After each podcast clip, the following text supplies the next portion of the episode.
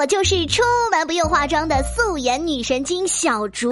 这个都说做媒体很辛苦，那确实啊，媒体到处跑不说，还要各种报道，当然也总有那么几个戏精不小心就被大家发现了。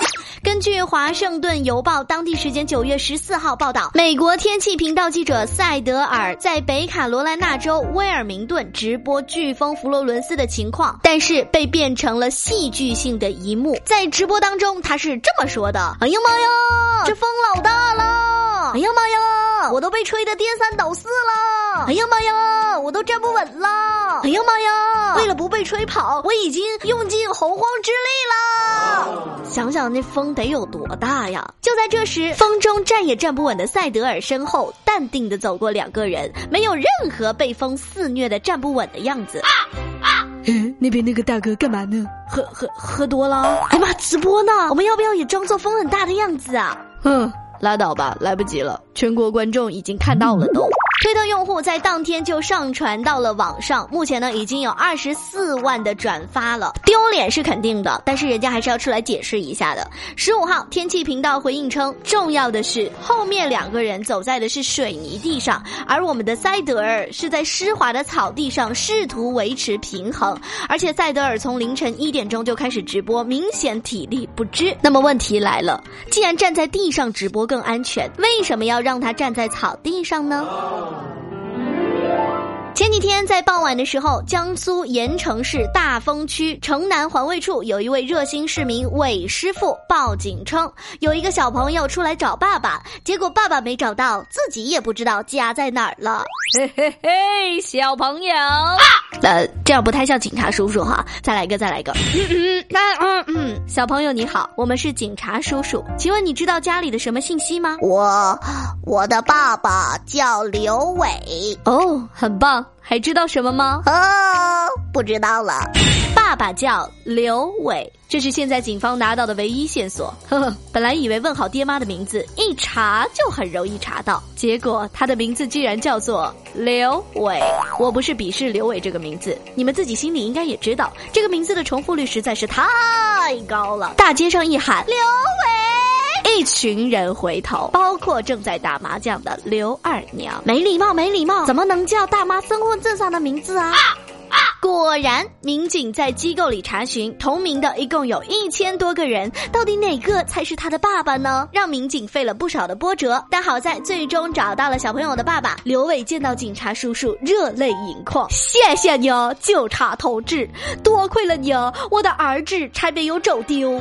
我觉得警察叔叔这边搞不好也热泪盈眶，请注意看好孩子。另外。如果孩子实在太熊的话，做爹的你能不能改个名字？接着再来说一对感情深似海的闺蜜小李和小张，她们都是九零后，有着七八年闺蜜的感情，可以说是很闺蜜了。不过现在都说防火防盗防闺蜜，闺蜜现在不单会抢你的男朋友，还可能会骗你的钱。就在几年前的某一天，小李告诉小张，自己认识了一个香港的算命大师，还把微信推给了小张。其实这个算命大师呢，就是小李本人。他把小张家里的情况说的那是一清二楚啊！让我来算一算，雷海九零后对不对呀？啊，好准啊！雷海有一个姓雷的好朋友，对不对呀？天哪，算对了！如果我没有算错的话，你的老豆也就是你的爹地，姓张，对不对呀？哎呀，我的妈呀，实在是太准了！于是小张对这个大师十分信任，大师称他家里人有难，要他支付救命钱。于是呢，他就通过微信、支付宝等等方式来转账，这就被骗了一道吧。再后来，小李又给小张介绍了一个男朋友以及她男朋友的妹妹，这是一个从来没有见过面，也没有语音视频过的男朋友。不过恋爱可是谈的火热哟，反正也是各种套路。先后小张被骗了一百二十多万块，终于有一天，小张在同时和小李、算命大师、男朋友以及男朋友的妹妹聊天的时候，不小心穿帮了，这才被发现。小李承认骗了小张，第二天就还了六十万，但是其他的钱接下来就再也没有消息了。这个案子呢，到现在还在审理当中。唉，所以说啊，一人分饰多角真的非常不容易。比如你们听一下小竹的节目就知道了，不把自己弄个精神分裂那是不可能的。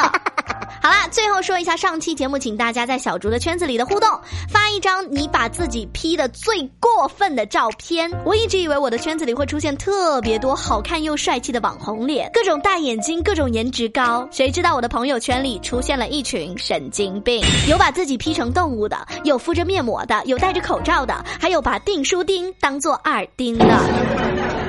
我只能说一句，你们真不愧是素颜女神经的粉丝呢！还没看、还没发的人，自己赶紧到我的圈子里去游一游哦！我就是素颜女神经小竹，今天的节目就是这样，我们下期再见喽，拜。